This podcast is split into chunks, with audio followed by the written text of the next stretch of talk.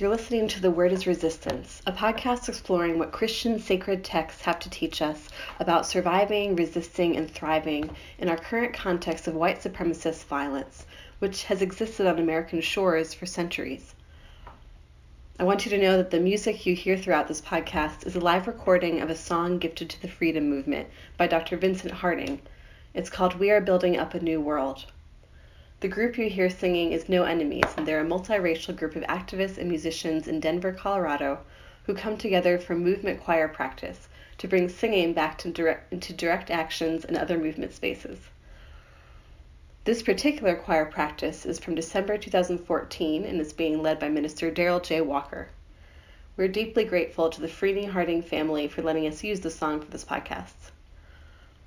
My name is Margaret Ernst, and I'm recording today from my apartment from the Cumberland watershed in the land of the Eastern Cherokee, currently known as Nashville, Tennessee. If you want to know the indigenous land that you live on, you can look at a map at www.native/land.ca.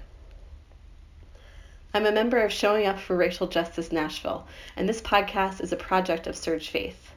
SURJ, or Showing Up for Racial Justice, organizes white people to take bold action against white supremacy. This podcast aims to resource us in this work, which means it's for everyone, but it's geared towards white folks working to build our resistance muscles. We welcome your feedback and especially appreciate feedback from and accountability to listeners of color.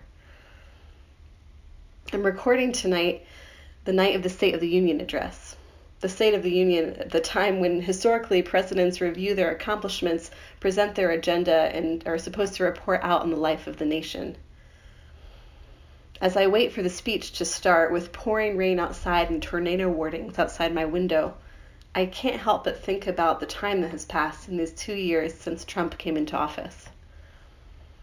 We know that racism and white supremacy is American as apple pie and a poison that runs deep in the soils of this country racism has shifted shapes over different eras, but in these past two years, its horrific head has reared in the form of a doubling down of the criminalization of immigrants of color, a doubling down on deportations and detention centers and private prisons, an increase in hate violence, an economy that's getting more and more unequal, leaving poor people and people of color out.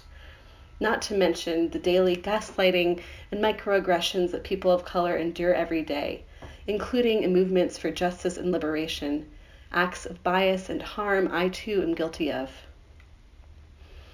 I sit and wait for the, the speech to start, and I am lamenting.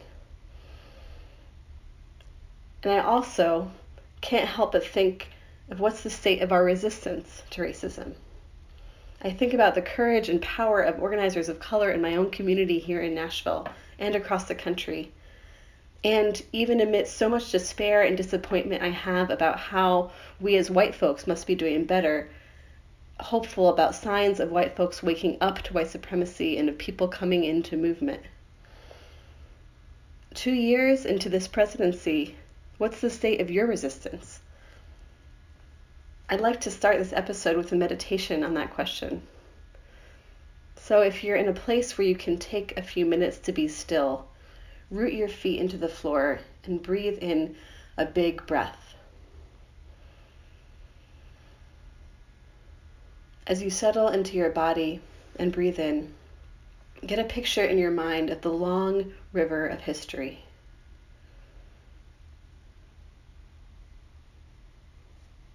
In that river, now pinpoint your mind and think about when your ancestors got to here to these shores and what chapter they entered into history on this continent.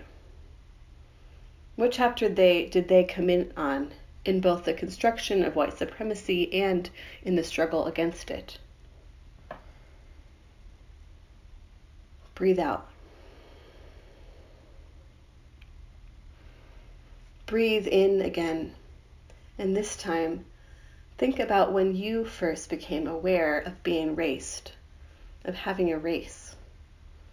And then your own journey to waking up to the realities of racism in America and your journey to support racial justice. Breathe out. Breathe in, and now come into this present moment where you are this week of the State of the Union, two years into the Trump presidency. As you feel your breath filling your body, try to breathe in the lessons you've learned in these past two years. What have you learned about racism and how it shifts shape and morphs and grows and responds in different times and eras? What have you learned about yourself and what it means for you to resist and push back against racism? What have you learned from people of color you're in relationship with or work alongside? Breathe out. And as you breathe out, breathe out what you need to leave behind from these past two years. Breathe out what's not serving you in your work for racial justice.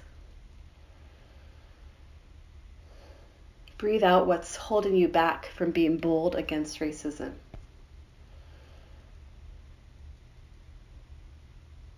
Now breathe in, and this time breathe in what you need to keep going. Breathe in the power, the clarity that you need so that you can reject white supremacy in your being and in the spheres of influence that you have your family, your social networks, your congregations, the institutions or movements you're a part of. breathe out.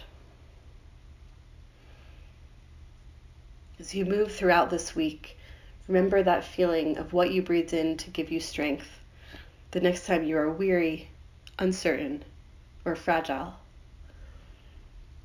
Because the freedom fighter Ella Baker said, We who believe in freedom cannot rest.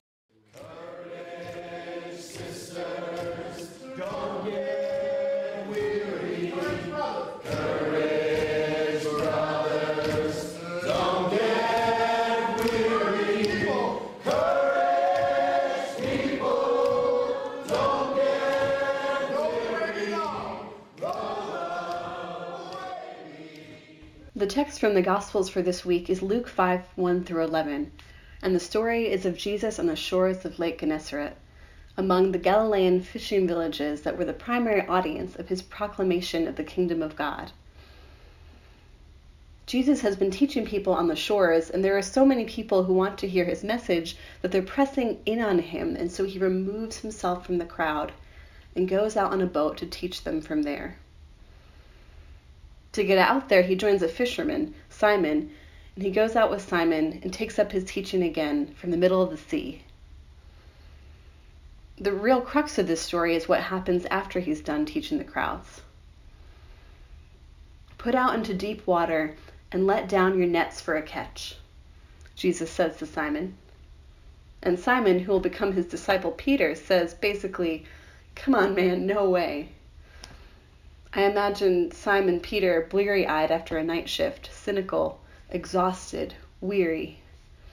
He answers, Teacher, we have worked all night long, but have caught nothing. So I wonder if he cast his net down just so Jesus would stop bothering him, just so the strange man would get out of his boat. Yet if you say so, I will let down the nets, Simon says. What happens next is so astounding that it sends Simon to his knees, confessing about his own brokenness to Jesus, and it makes Simon and everyone else who witnessed it amazed. The net fills up with fish. So many fish that their nets break, and Simon needs to call his co-workers James and John to come with their boat. And even with the second boat, there's such an overwhelming bounty of fish that the boats almost sink under the weight of it all. I expect that this was not just amazing, but completely chaotic, with James and John and Simon Peter slipping and sliding on the floors of their fishing boats, live fish jumping like moving mountains, while they try to do anything they can to contain the situation and stop the boats from sinking. More fish than they've ever seen in this spot where they've been coming up dry all night. In the midst of all this slipping and sliding and confusion and amazement and chaos, Jesus says, Don't be afraid. From now on, you'll be catching people. Before we get to this part about catching people, I want to ter- first talk about these fish. I wonder what this mind blowing image of so many fish that it sinks two boats, I wonder what that would have meant for Jesus' earliest followers. Like so many of the stories told about Jesus, this story places him right in the middle of the lives and the daily dealings of the poor and working folks that he came from. It places him in the middle of the mundane material realities of how they make ends meet. Like with any other resource in the Roman Empire, it was not uncommon for the surplus of a Galilean fisherman's daily catch to go to the ruling elite and the brokers who collected tolls to keep the state running and enrich its benefactors. Not unlike our economies that are so stratified by debt today, these fishermen got their rights to fish in harbors by becoming indebted to local brokers. Through many layers of bureaucracy, the tolls they paid ultimately went to the Herodians, the ruling family who constructed the fishing harbors and who would ultimately oversee Jesus' execution. What's interesting about the translation of this story in Luke is that, unlike the other gospel writers, Luke uses the word koinonoi to talk about Simon and John and James' relationship to each other. It means partners or cooperative members comrades, joint participant. Collectives are a way to share, may have been a way for, for them to share what they gained from their labor, a structure very different from the hierarchy of the tribute system in which they existed. If koinonoi sounds familiar, it's because the related word koinonia shows up 19 times in the New Testament and is often translated as communion or fellowship. It's the basis for the Christian concept of Eucharist. Who knows why Luke used koinonoi to talk about the fishermen Simon, John, and James? Maybe they were involved in some kind of alternative economy. But even so, even if Simon and John and James had been having a good day out at sea, they still would have had to send their surplus to the empire. That's what empires do. The story of Jesus' acts of power or miracles are visions of surplus that challenge how surplus worked in Rome. Like manna in the wilderness after the enslaved Hebrews left Egypt, I can just imagine how the sudden coming of material abundance that's enough to feed and provide for everyone would have meant something very radical and even dangerous to people living under the boot of a system in which you can't keep what you make, fish, or farm. These are the same conditions that were faced by sharecroppers in the apartheid South after slavery. They're the same conditions faced by farm workers today who are often undocumented. By people in countries throughout the globe whose water and land and resources go to profit corporations from other countries, so that they must migrate to provide for their families. It's true for indigenous coastal people who today still can't access the fish they traditionally fished limited by policies and threatened by climate change. It leaves you wondering when he's using this metaphor of fishing to talk to people under such kind of pressures, what is Jesus telling these fishermen to catch people for? We know that his message has been powerful and stunning enough and caught like wildfire in the towns he's been teaching in, so much that the crowds are pressing in on him. So, this is a strategic time for Jesus to get help to carry some of this word for him in this teaching about the kingdom of God. In the lectionary two weeks ago, we heard exactly what this kingdom of God is about, exactly the mission that Jesus is on that he needs help from the fishermen with in catching people onto. We know that Jesus has defined his ministry by quoting the prophet Isaiah from his tradition in Luke 4:18, which Reverend Ann talked about in the episode for January 27th, Jesus names his calling loud and clear. The Spirit of the Lord is upon me because he has anointed me to proclaim good news to the poor. He has sent me to proclaim freedom for the prisoners and recovery of sight for the blind, to set the oppressed free. In the story on Lake Gennesaret, Jesus is telling his first disciples Come with me and catch people on to this good news. This news of freedom to the captive and abundance for the poor. and people will come and follow, just like these fish overwhelming the boats.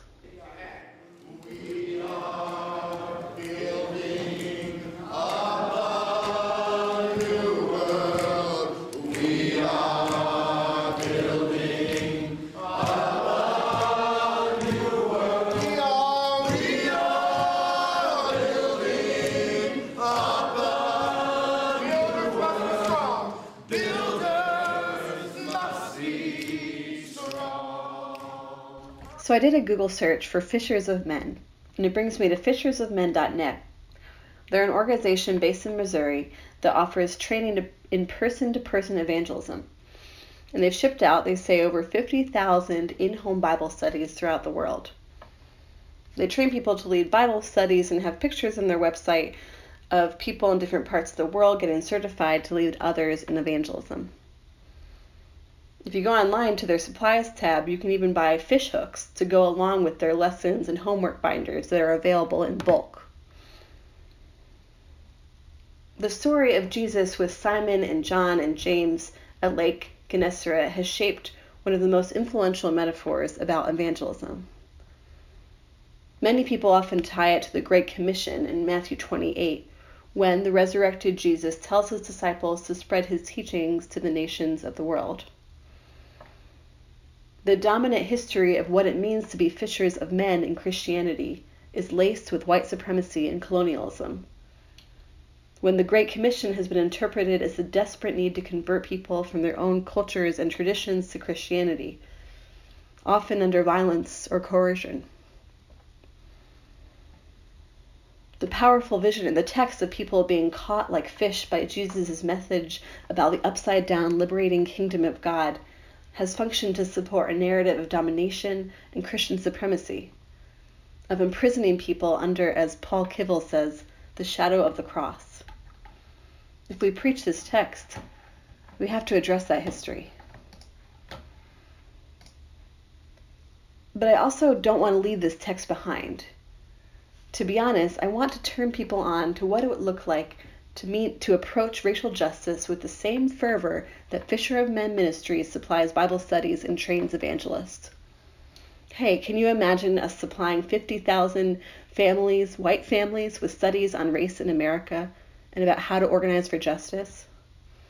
Or what if we trained each other up in one on one conversations on racism and in leading direct action and building campaigns that change structures in our communities? As white people, we must go fishing for our people to get them in the boat for racial justice. We must catch other white folks up in the urgency of racial justice and the fight against white supremacy. When we bring other white people into movement against racism and for liberation, we bring people into greater touch with their full humanity, aliveness, and belovedness in God that is deeper than the false superiority that we get from whiteness when we bring our people into hope for interdependence, not individualism, into the good news of collective liberation, we bring the same news that Jesus came to talk about when he was anointed to set the captives free. But will we? Will we catch our people? What gets in the way?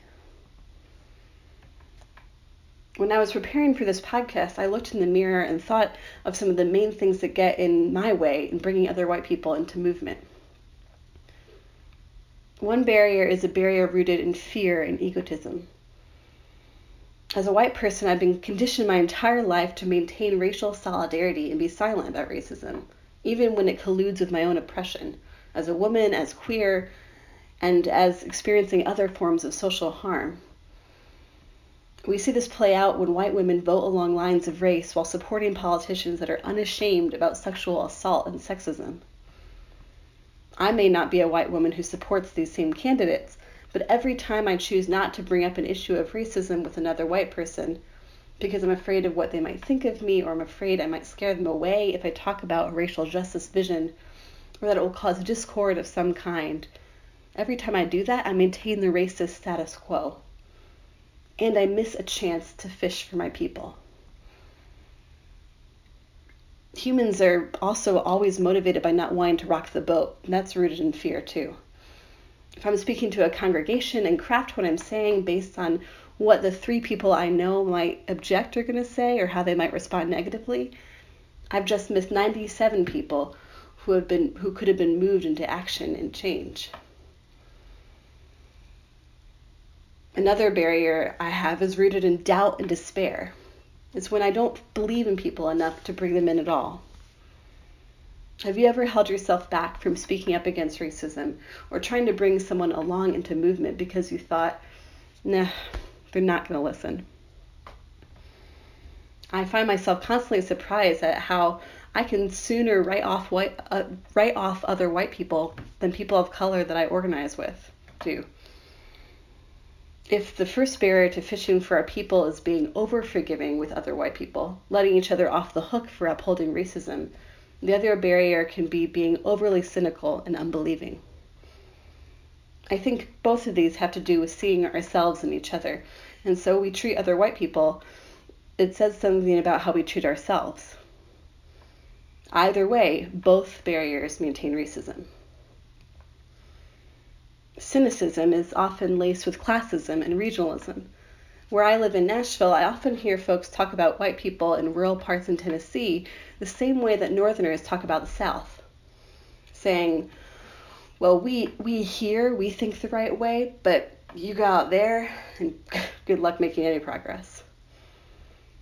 These beliefs, too, sustain white supremacy. They dissolve the possibility of solidarity between people in urban and rural and suburban areas, between different regions of the country, and they pretend that the problem is those people over there. Writing other people off becomes a self fulfilling prophecy and even an excuse for inaction. It's easier to write someone off for a whole community off than commit to organize with them. It's easier to be afraid and cynical than to believe that if you cast your net deep and wide enough in the work of bringing other white people in for racial justice, people will come. This is the call from organizers of color that inspired the founding of SURJ. They called us to stop pe- telling people of color how to get free and to go get white folks and bring them into movement. The call was not Try to get your people, and if it doesn't work, stop trying.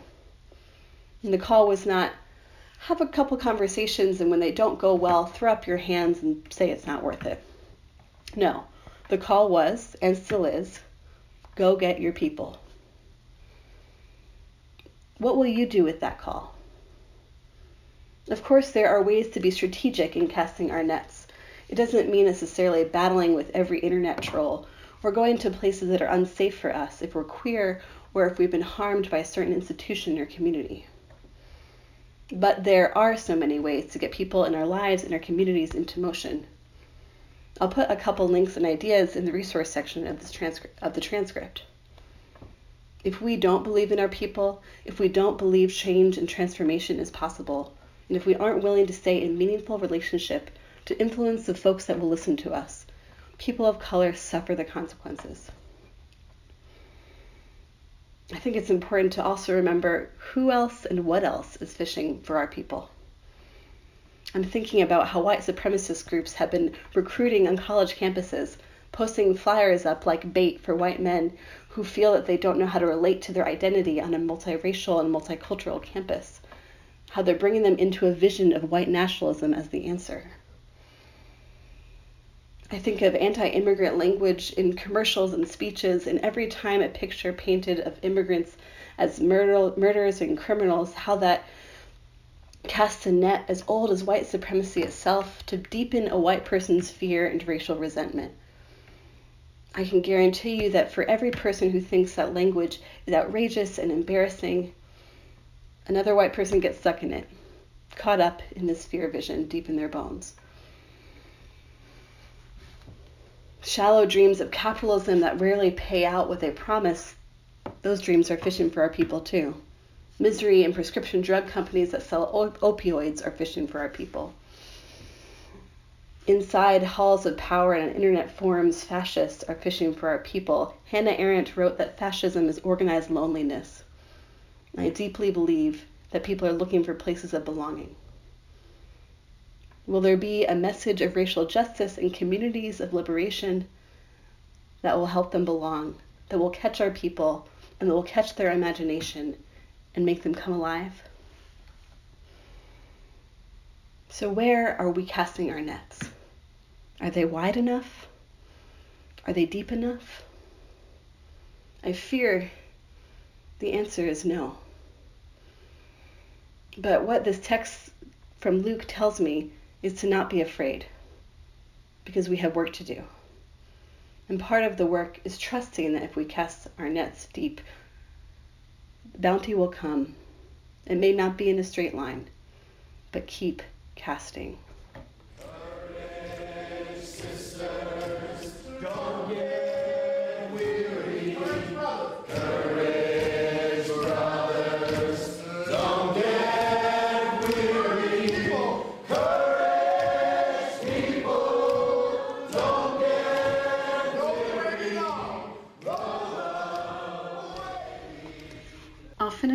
Recent story about being amazed when I have felt like Peter in the boat. I've recently been involved in Nashville with supporting people coming out of detention centers on the border. In late October, some folks from Memphis called contacts in Nashville saying that there were 40 people, adults and kids, on a Greyhound bus on their way through Tennessee from McAllen Detention Center in Texas. That's a detention center you might remember from news this past summer where children were shown being separated from their parents and covered in thin mylar blankets. Thankfully, these folks on the bus had been released and were on their way to their final destinations in the country, where they would meet family and fight for their asylum case.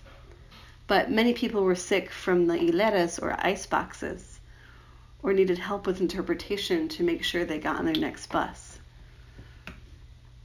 After this call came from Memphis, folks rushed down to the bus station downtown in Nashville with anything they could grab from their homes blankets, medicine, food to meet those who had recently been released, for to provide some moral support on what had been an excruciating journey and dehumanizing time in detention.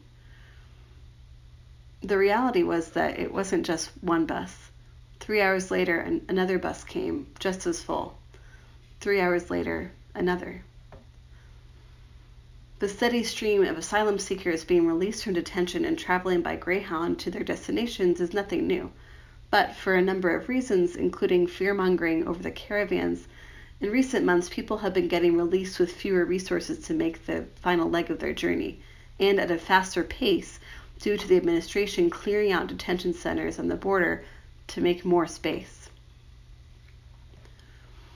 As some of the initial organizers who responded could not keep going to meet so many buses, they contacted those of us involved with growing a congregational network in Nashville in which we've built support for people impacted by deportation and under threat from ICE. Within a couple of weeks, we grew from a few people helping out at the station with stuff from our house to over 80 volunteers meeting more than three buses a day, helping with interpretation, offering food and medicine, and more. It was amazing but I was overwhelmed. One of my immediate reactions to being overwhelmed was doubt. When I'm working on any project, I can often want to start very small, often to a fault. And it's because I'm worried about whether something will really work or whether people will respond. Or if they do come, I can get overwhelmed because a whole bunch of people are involved, and that means folks are coming from really different experiences and assumptions, and that can be messy, and things might not go the way I want to. So when all of this transpired with the response to the needs of people coming out of detention, I thought, we can't sustain this. We better just stop now. I worried too, if we have this many volunteers involved, we can't possibly be giving folks the kind of political education that we want to ensure can mobilize this kind of base of support for the long haul. And the messaging isn't right yet, and and and well, as long as it took me to recognize all these concerns, the work had grown exponentially. Supplies were flowing in as word spread, and more and more people inside faith communities and outside faith communities with multiple organizations were signing up to go to the station. Before I could even blink, people were responding at a rate I was amazed by. People were not only coming to the station to help, but wanted to help coordinate volunteers and supplies and getting deeply invested and transformed by their encounters with people at the bus station. as I was still putting my pen to ink on all of my doubts, all of these people were getting caught, caught up in this web of connection with folks coming out of detention, caught up in relationship with each other locally as they organized to respond. A few weeks later, there were groups set up in Knoxville and all across the Southeast, in Birmingham, Montgomery, Richmond, all in states where anti immigrant candidates have won in big numbers, and where the rest of the country believes that all the folks who hate immigrants live. Suddenly, there were so many people involved that it reminds me of when boats sink in the story of Jesus at Gennesaret, when Simon and John and James are overwhelmed by what comes up after they've cast their nets now that the response has been so great, we have a different challenge. We have a challenge to responsibly steward this momentum, to be able to make a bridge and connection for volunteers from harm reduction to stopping the harm, to mobilizing for power alongside immigrant communities. But if my friends and comrades who believed and helped sustain this response had never cast their nets out in the first place, we wouldn't even be here. So as I finish, I wonder who caught you? Who believed enough in racial justice and in you to cast a net wide and deep enough to catch you? What if they hadn't?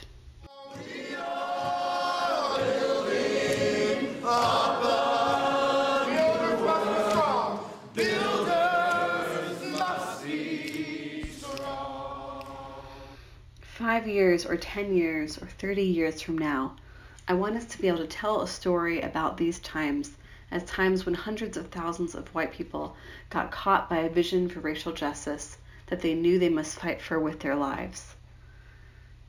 And so, my action for you this week is to think about something you're involved with related to fighting racism or that you're wanting to be involved with.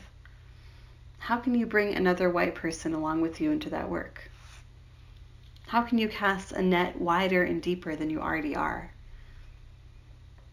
Where might people be hungry for getting involved who aren't already plugged in? If you're at a congregation leading activities or or, or education and organizing about racial justice, how can you spread the word beyond the usual choir? When racism is in the headlines, like when Virginia Governor Ralph Northam's race, racist yearbook came out, is an important time to be able to offer connections for white communities between individual actions to the big picture of white supremacy. To help people with that, you can introduce a visual I'll link to in the resources. It's a triangle which shows examples of both covert and overt white supremacy. If there are people in your community outraged or feeling ashamed or horrified about headlines about Ralph Northam, hold space for them to ask how is what's happening here reflective of racism as a whole, including in ourselves? How is the dehumanization of people and horrific racist jokes like blackface connected to the dehumanization of people of color in policy? and what can we start changing in our communities, especially with regards to structural issues that organizers of color want us to be moving our people on.